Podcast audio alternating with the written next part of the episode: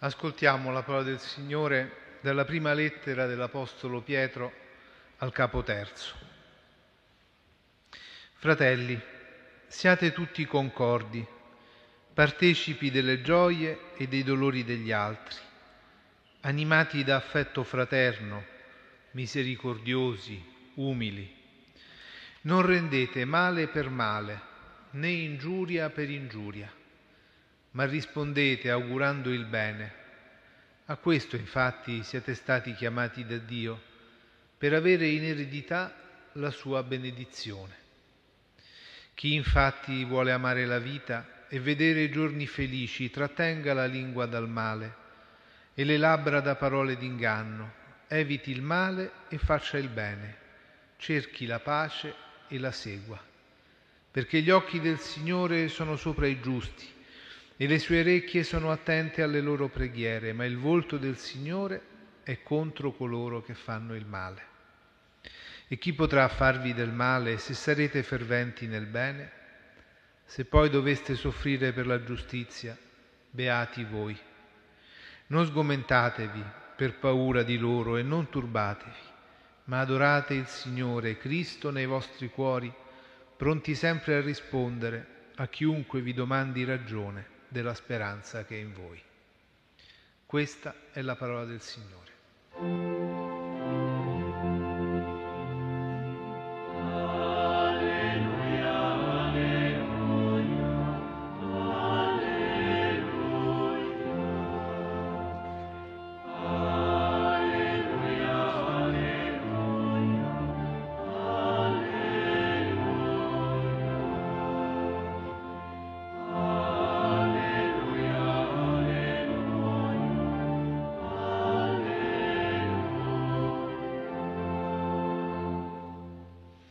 Cari fratelli e care sorelle, abbiamo ascoltato questo invito della prima lettera di Pietro a tutti i cristiani, l'invito a rendere ragione della speranza che è in loro.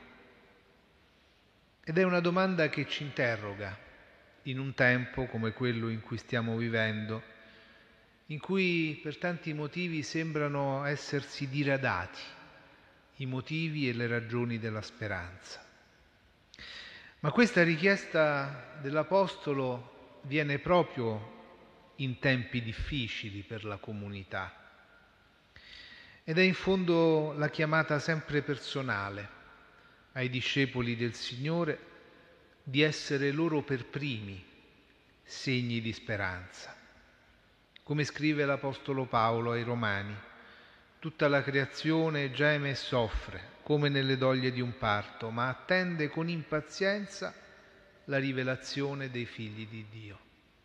Ecco, quella rivelazione è proprio nella speranza che ciascuno di noi coltiva nella propria vita e tra le proprie mani. E allora questo invito a dare speranza inizia da una raccomandazione molto chiara fatta alla vita della comunità siate tutti concordi. E la concordia è proprio una delle caratteristiche, potremmo dire, della prima comunità dei discepoli.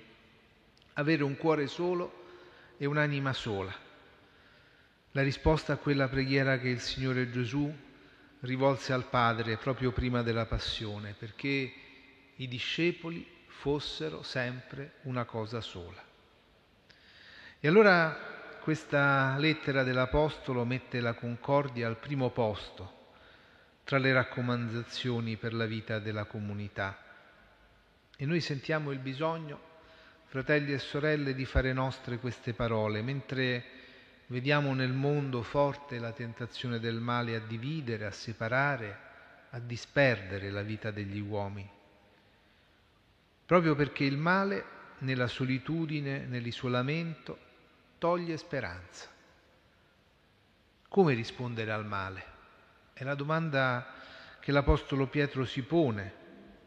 La Concordia chiede di assumere atteggiamenti concreti, partecipare alle gioie e ai dolori degli altri, vivere un affetto fraterno, nell'umiltà e nella misericordia. Potremmo dire che il primo passo per vincere il male è interessarsi degli altri, vincere quel senso di estraneità che è sempre origine di tanti muri, separazioni, saper riconoscere le gioie e i dolori degli altri e farli propri è il primo modo per rompere quell'isolamento in cui tante volte il male trova un terreno fertile per mettere radici. E pensiamo al dolore oggi di tanti nel mondo che vivono nella sofferenza della guerra. Non ci si può mai abituare alla violenza che toglie la vita, alla morte degli uomini. E preghiamo oggi, continuiamo a pregare ancora per la pace in Ucraina, perché venga presto la pace per quella terra.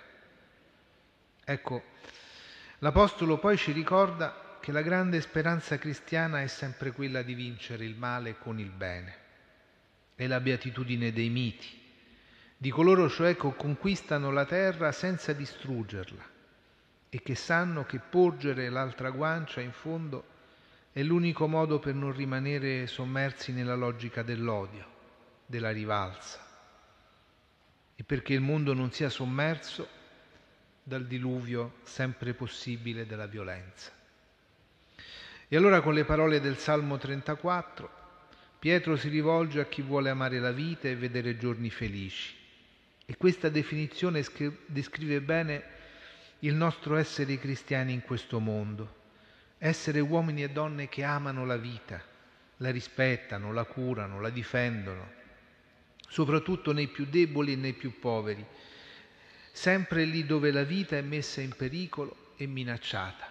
I cristiani sono coloro che amano la vita e perciò amano in particolare quelli di cui, nessuno, di cui nessuno si prende cura.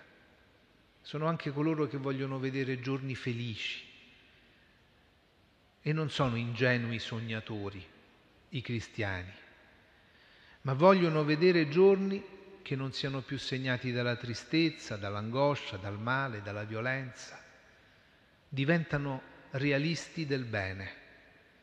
E i giorni felici non sono i giorni di una felicità privata solo per noi, perché non si è mai felici gli uni contro gli altri, ma solo si può essere felici gli uni assieme agli altri.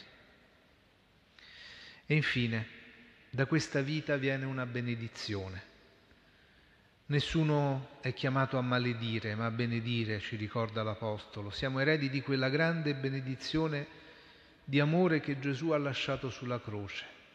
Signore, perdona loro perché non sanno quello che fanno. Ecco, la benedizione dei cristiani è un mondo che diventa più umano e sentiamo quanto bisogno ci sia oggi di questa benedizione fatta di parole buone sulla vita degli uomini parole di perdono e di misericordia.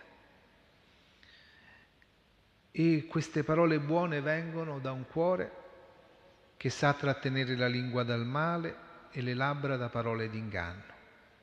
Sì, perché la violenza, ce lo ricorda anche Gesù nel Vangelo, comincia sempre dal linguaggio e proprio dal nostro parlare può iniziare un modo diverso di vivere, perché bo- dalla bocca esce la pienezza del cuore. Con la nostra parola possiamo iniziare a evitare il male e allontanarlo dalla vita degli altri, a ricercare il bene e la pace, con la fiducia che gli occhi del Signore sono sempre, come ci ricorda la lettera, sopra i giusti e le sue orecchie sono attente alle loro preghiere.